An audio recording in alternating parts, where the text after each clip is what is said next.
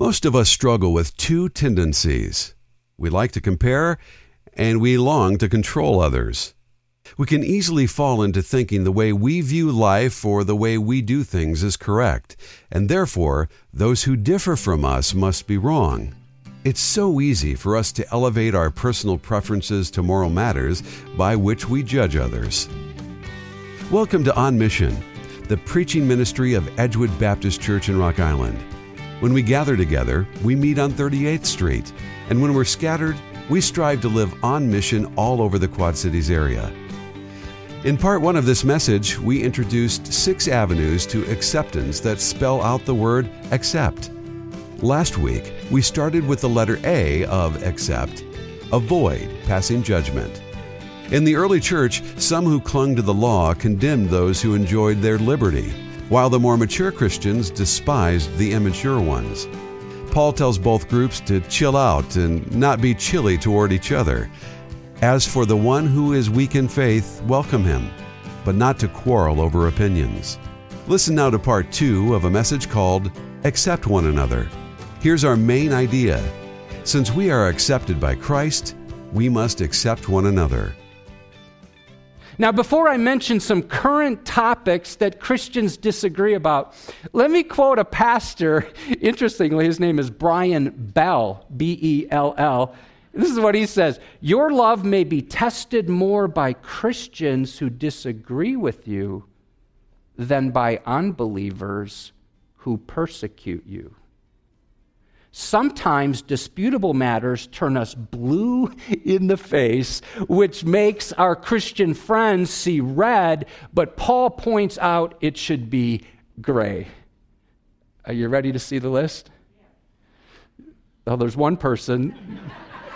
you might not be so sure after we go through this. Well, let's go because that's part of knowing God's word, right? Study God's word in context. How does it apply to our context. All right, here we go. COVID 19. Have you noticed there's differences of opinion on this? Well, let me go further. COVID protocols, masks, physical distancing.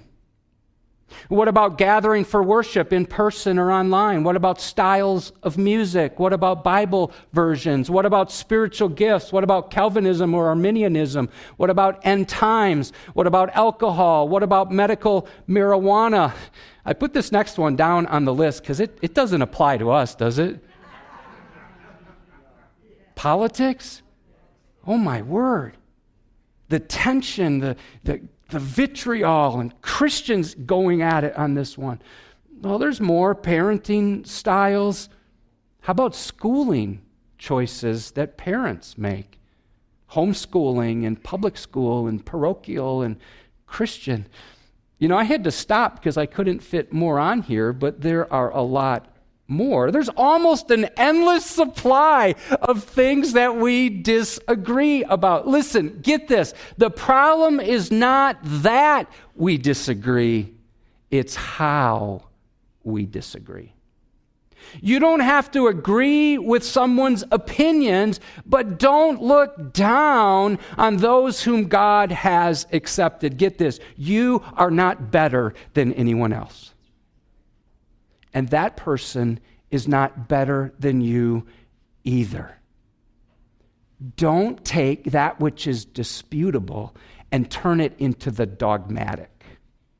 Since we're accepted by Christ, we must accept one another. That's the A. Accept C. Commit to live for the Lord alone. The best way to avoid passing judgment is to live for the Lord alone and to recognize that we're at different points in our spiritual journey. Notice verse 5. Paul tells each believer to be fully convinced in his own mind. So that means you don't automatically have to adopt the convictions of others, but instead give careful thought prayerful consideration to all the principles taught in the Word of God. And as we commit to live for the Lord, we should strive then to see fellow followers of Christ as members of the same team, the same body, growing in grace just like we are. You know, sometimes we launch assaults on people and we put a label on those who disagree with us. Have you ever thought or said something like this when you feel really passionate? I don't think he's really a Christian. Or maybe you don't say that out loud, but maybe you secretly think something like this. If she was really growing in her faith, she would do things the way I do or think the way I think. Now, verse 6 is a great reminder. No one has a corner on commitment. We all need to be careful about questioning another believer's motives. Now, This is a verse you might want to underline. I underlined five different parts of this verse. The one who observes the day, because now, so now he's transitioned from diet to day to days. The one who observes the day observes it, look, in honor of the Lord. The one who eats, the one who eats meat sacrificed to an idol, eats in honor of the Lord, since he gives thanks to God. But doesn't end there, comma. While the one who abstains, who won't eat meat sacrificed to an idol, notice, same phrase, abstains in honor of the Lord and gives thanks to God. And so, the one who enjoys Johnsonville brats, come on, I'm from Wisconsin, that's all I could think about. And the lover of legumes eats to the Lord and gives thanks to the Lord. Both thank God for the food they receive. Both live out their convictions, listen, as an expression of their devotion to Jesus. Don't you love how generous Paul is to both sides? By assuming everyone is exercising their freedoms or their restrictions, all for the glory of God. Why? Wouldn't it be amazing to be in a church where everyone gave each other the benefit of the doubt on differences of opinion instead of putting the worst possible spin on everything? I found a church like that. It's right here. Verse 10 tells us why we shouldn't judge or look down on others. Oh my. Look at verse 10. Why do you pass judgment on your, do you see what the word that? On your brother? Or why do you despise your brother? So he's saying, look at your horizontal relationships. You're in the same family. The, the word there, adelphos, means from the same womb. We've both been born again. We're brothers and sisters. So look at those around you. But then he takes us vertical. Look at the next part. For we will all stand before the judgment seat of God. When we evaluate another person on disputable matters, we place ourselves in position of judge over that person. In other words, when we judge, uh, we're usurping God's role. Jesus warns us in Matthew 12 36, I tell you, on the day of judgment, people will give account for every careless word they speak. The phrase judgment seat comes from the place where the judges sat at, at athletic contests. The judge would sit up high in this exalted seat like a throne there was only room for one person up there. Do you know where everybody else was? Down below, at the same level. You and I will appear before the exalted judge of the world, and only He has the right to judge the thoughts, the intentions, the attitudes, the motives, the words, and the actions of every human being. Friends, the last time I checked, God doesn't need any help judging people. He's doing just fine on his own. You know, I've observed people with the greatest number of faults are often the most merciless in their criticism of others. I heard about a group of 53 residents. They're all from a town in Connecticut. They were frustrated that there was so much reckless driving in their community. They signed a neighborhood petition to stop all the reckless driving on their streets. As soon as it passed, the police set up a patrol and they pulled over five violators. All five had signed the petition. Friends, our responsibility is to make sure the Lord is number one in our lives and not to worry too much about the preferences of other member. I'm not talking moral matters, that which is right, always right, that's wrong, always wrong. I'm talking about preferences, opinions, disputable matters. Since we're accepted by Christ, we must accept one another. Number three, control yourself in love. So if we want to accelerate our ability to accept one another, let's avoid passing judgment. Let's commit to live for the Lord alone alone. Third avenue, be controlled by love. Verse 13. Therefore, let us not pass judgment. Here's one of those phrases one another, on one another any longer, which means that's what they've been doing, right?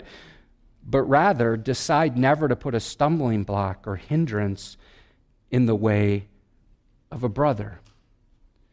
So, my goal shouldn't be to get you to agree with every one of my preferences, every one of my opinions. No, my desire is to pursue peace, to welcome and accept others, to avoid causing them to stumble. And if you're a believer, I want to do all I can to help you mature in Christ. Our liberty must always be tempered by love as we recognize our attitudes and actions have an effect on others. Verse 15 is even more specific. Check it out. For if your brother is grieved by what you eat, you are no longer walking in love. By what you eat, so those who said, hey, we can eat this meat sacrificed to idols, by what you eat, do not destroy the one for whom Christ died. That word grieved has the idea of mourning when a loved one dies. So I'm out of bounds if I use my freedom in such a way that it causes another believer to mourn. I shouldn't flaunt my freedoms in Christ, nor should I try to fence others in with my rules and regulations. Now, so let's see if we can flesh this out. Picture a married guy. Let's call his name, let's call him Joe.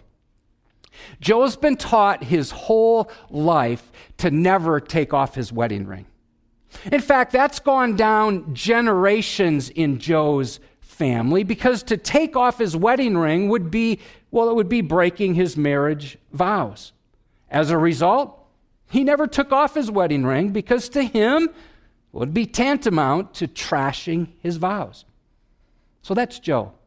Imagine Joe has a friend, let's call his name Randy, who's never heard of that belief. They get together on a Saturday to work on Joe's car.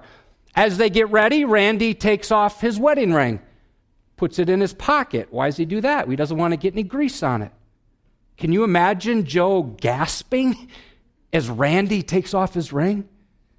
But to Randy, there's no correlation between his ring and how much he loves his wife. They're just working on a car.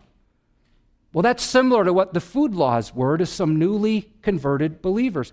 In their minds, to eat meat violated their vows to God. So when they saw other Christians wolfing down some filet mignon, they were aghast because to them, it meant unfaithfulness to God. Let's go back to Joe and Randy. Imagine Randy pressures Joe to take off his wedding ring. Joe gives in to the pressure. He takes it off. But in his heart, he feels as though he's broken his marriage vows and been unfaithful to his wife. When he goes home, he feels guilty because for the first time in his life, he's crossed a line, at least in his mind.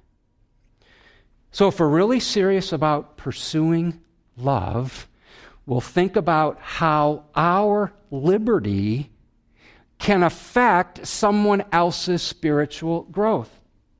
Once Randy knows about Joe's beliefs about wedding rings, love may dictate he keep his ring on at least when he's with Joe. Verse 16, so do not let what you regard as good be spoken of as evil.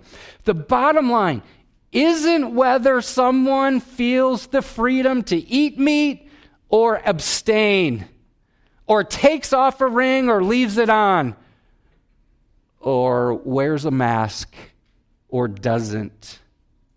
The key is to remember the kingdom of God, according to verse 17, is not a matter of eating and drinking, but of righteousness and peace and joy in the Holy Spirit. If we major in a godly life, we won't fight over minor matters and we won't look down on those with differing views.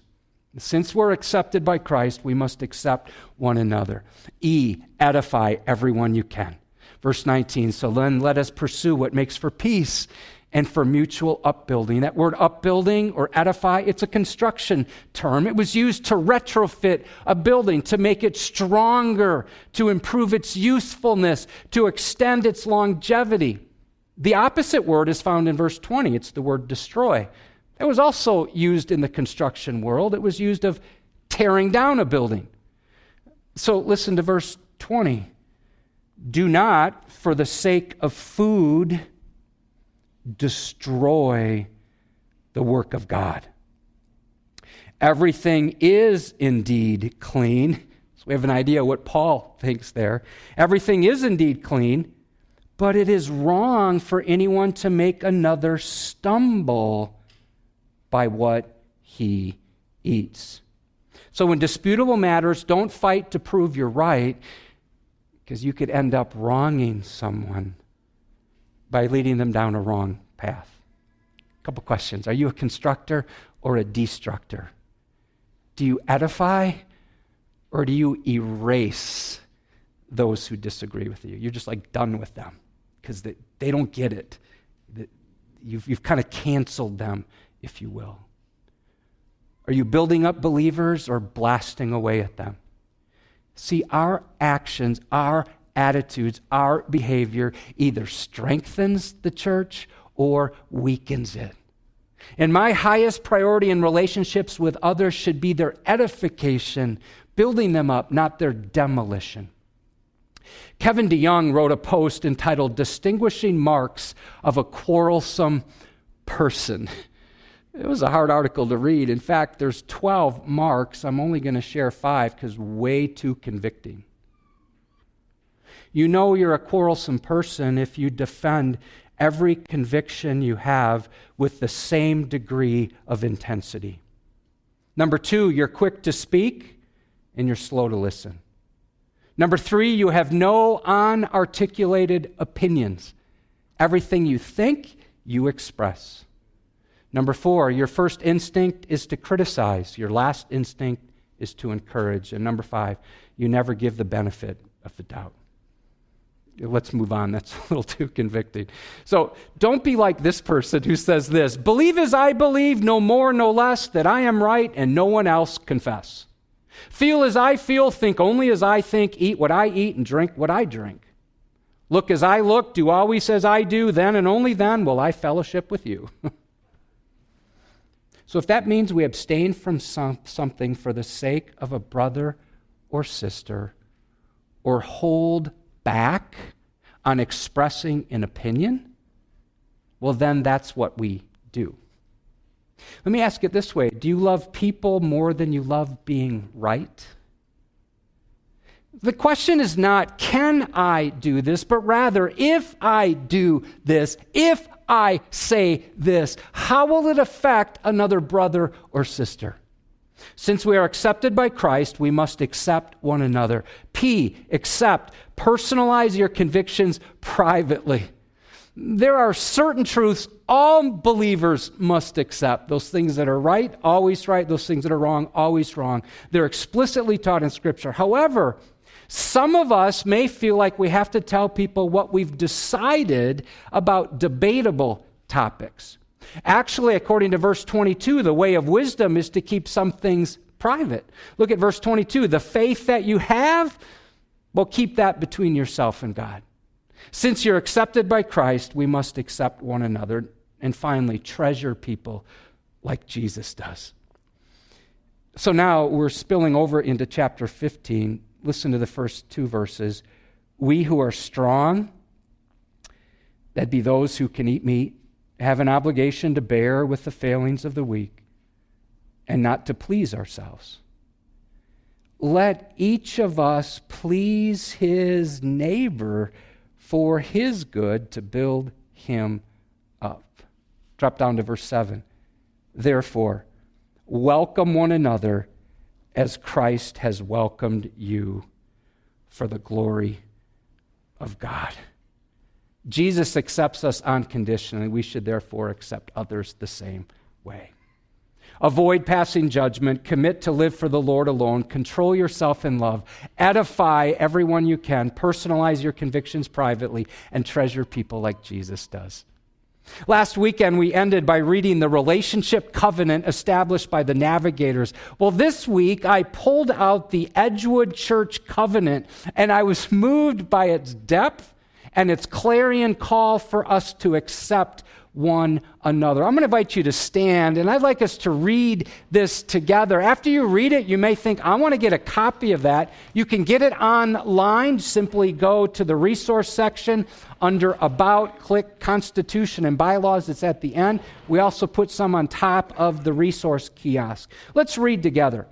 As a bond of unity among us, this church accepts for its members the following covenant having been led by the Holy Spirit to receive the Lord Jesus Christ as our Savior, and on profession of our faith in Him, having been baptized in the name of the Father, and of the Son, and of the Holy Spirit, we do now most solemnly and joyfully enter into covenant with one another as one body in Christ. We promise that we'll watch over and counsel one another in the spirit of brotherly love that we will remember one another in our prayers, and that we will aid each other in sickness and distress.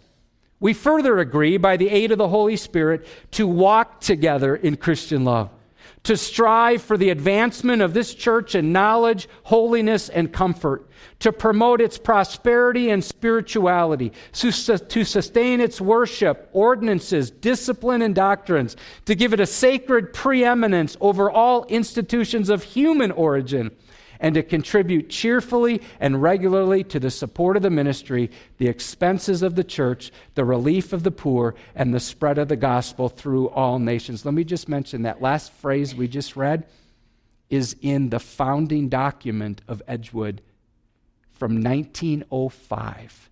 40 charter members committed to that. Let's keep going. We further covenant to maintain family and private devotion, to religiously educate our children, to seek the salvation of our kindred and acquaintances, to live carefully in this present world, to be just in our dealings, faithful in our engagements, and exemplary in our deportment, to avoid all tattling. That one makes me smile. I think a parent wrote that one. To avoid all tattling, backbiting, and excessive anger to abstain from everything that will cause our brother to stumble. That's right in this passage. Or that will bring reproach upon the cause of Christ. And to strive to grow in the grace and knowledge of our Lord and Savior, that amidst evil and good report, we will humbly and earnestly seek to live to the honor and glory of Him who loved us and gave Himself for us. You can be seated. So, in summary, by God's grace and our commitment to accept one another, we, the members and friends of Edgewood, will put our face in God's book more than in Facebook. And we will deal diligently with disunity by guarding the sweet unity that Christ has given to us. Since we're accepted by Christ, we will accept one another. Who do you need to accept this week? Is there someone God brings to mind? Ask God to help you do something to demonstrate acceptance. Thanks for joining us for On Mission. If you'd like to hear more messages like this one, go to edgewoodbaptist.net or download our free mobile app on the Apple App Store or Google Play by searching for Edgewood QC. If you don't have a church family, we'd love to have you as a guest at one of Edgewood's three weekend services Saturday at 5 or Sunday at 9 or 1045. We have a full children's program during both Sunday services. My name is Matt Williams and I'm a member of Edgewood. Ethan Curry, also an Edgewood member, is serving as the producer of this program. We look forward to connecting with you again next weekend as we learn more about how to live on mission. Until then, go deep in God's Word and keep applying it to your world. On Mission is furnished by Edgewood Baptist in Rock Island, Illinois.